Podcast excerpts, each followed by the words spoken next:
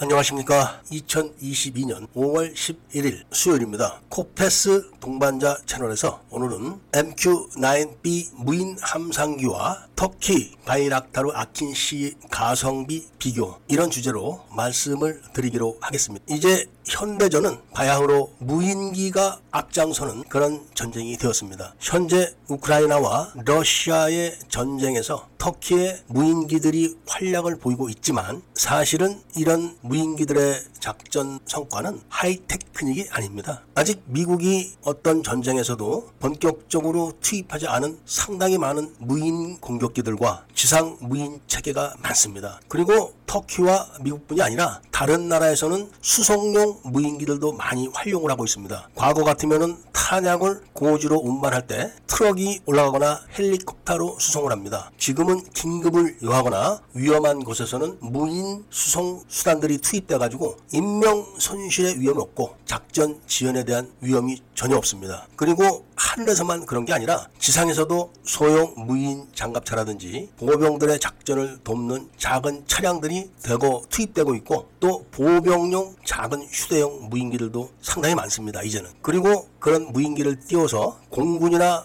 포병대에 화력 지원을 하는 게 아니라 휴대용 자폭 드론을 바로 띄워가지고 직접 타격을 해버립니다. 이런 기술의 핵심은 바로 전자 기술과 통신 기술입니다. 그런데 이런 전술적인 무인 무기들보다 전략적인 무인 무기들이 무서운 겁니다. 오늘 말씀드릴 미국의 MQ-9B는 미국의 제네랄 아토믹스라는 회사가 모함이라는 기종으로 개발을 오래 했었습니다. 그런데 최근에 완전히 작전에 투입할 수 있는 정도의 단 거리 수직이 착륙 성능을 완벽하게 구현을 했습니다. 이것은 미군에게 있어서는 혁명적인 변화를 가져올 겁니다. 다른 나라와 달리 미국은 무인 공격 수단이 상당히 많습니다. 그 중에서 핵심이 뭐냐면은 무인기의 약점인 공대공 능력을 미국은 확보를 해놓고 있습니다. 미국의 X-41B 같은 첨단 무인기들은 공대공용입니다. 그러면서 항공모함에서 이착함이 자유롭습니다. 이런 공대공 무인 공격기를 확보한 미국 이 단거리 수직이 착륙이 가능한 규모가 작은 경항모 이하급에서도 운영이 가능한 MQ-9B의 해상형을 완성했다는 것은 미 해군과 해병대의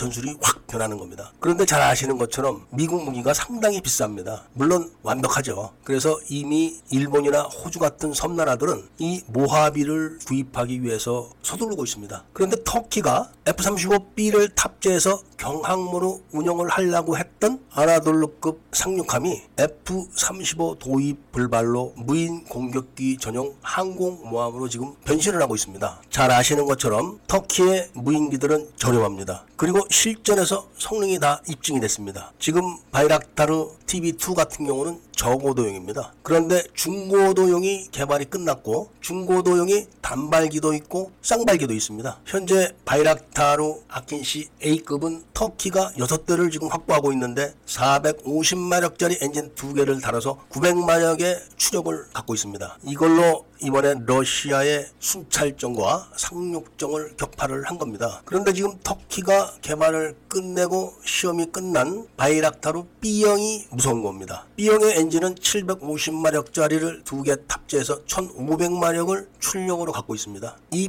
B형에는 소노부이까지 장착이 가능하고 대잠 작전을 할 수가 있다고 합니다. 대잠 작전을 하게 되면 인근에 있는 아군 대잠 세력들과 정보를 쉽게 공유하게 하기 때문에 작전의 효율성이 굉장히 높아진다고 합니다. 그리고 터키가 자체적으로 개발해서 보유하고 있는 쏨 크루즈 미사일도 장착이 가능하다고 합니다. 이 B형이 바로 중고도 무인 공격기면서 날개를 접어가지고 터키의 아나돌루 상륙함에 적재를 한다고 합니다. 그러면서 바이락타르 앙카와 바이락타르 TB3를 같이 탑재를 하는데 총 탑재되는 무인 공격기의 수량이 30대에서 50대 사이라고 합니다. 무인 공격기 전용 항공모함으로서는 막강한 이력을 발휘를 하겠지만 터키의 약점이 바로 공군력과 항공모함이 없는 겁니다. 무인 공격기의 최대 약점이 공대공 능력이 없기 때문에 공대공 능력을 갖춘 적의 항공모함을 만나게 되면 생존 확률이 뚝 떨어지는 거죠. 그렇지만 터키는 많은 실전 경험을 갖고 있기 때문에 무인 항공모함을 운영하는 훌륭한 교리를 개발할 수 있을 것이고 바야흐로 세계는 지금 무인 공격기 시대로 접어들어가고 있다. 이런 말씀을 끝으로 오늘 이야기를 마치고자 합니다. 애국 시민들과 밀리터리아 매니아분들께서는 구독을 꼭 해주시고 좋아요와 알림 설정을 부탁드리면서 이야기를 들어주셔서 감사드립니다.